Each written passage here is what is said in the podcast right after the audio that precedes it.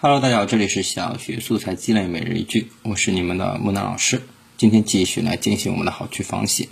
我们今天要仿写的好句呢是描写老师的。那我们可以看一下原句呢，它是这样子的：老师的教导像阳光洒向我们心的角落，像清风吹散了我们心底的阴霾，像钥匙打开了我们知识的大门。好了，这是一个非常典型的一个排比句啊，像什么怎么样，像什么怎么样，像什么怎么样。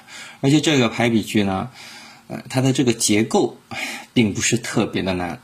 木南老师总是重复这句话，但的确它并不是特别的难，因为它用的是三个像，三个不同的短句组成了一个长长的句子啊。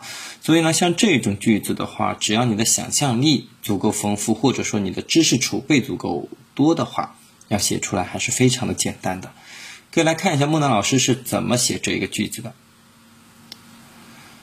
妈妈的话语像一只手抚摸我的脸颊，像一阵风吹过我的发梢，像一束光照亮我的心房。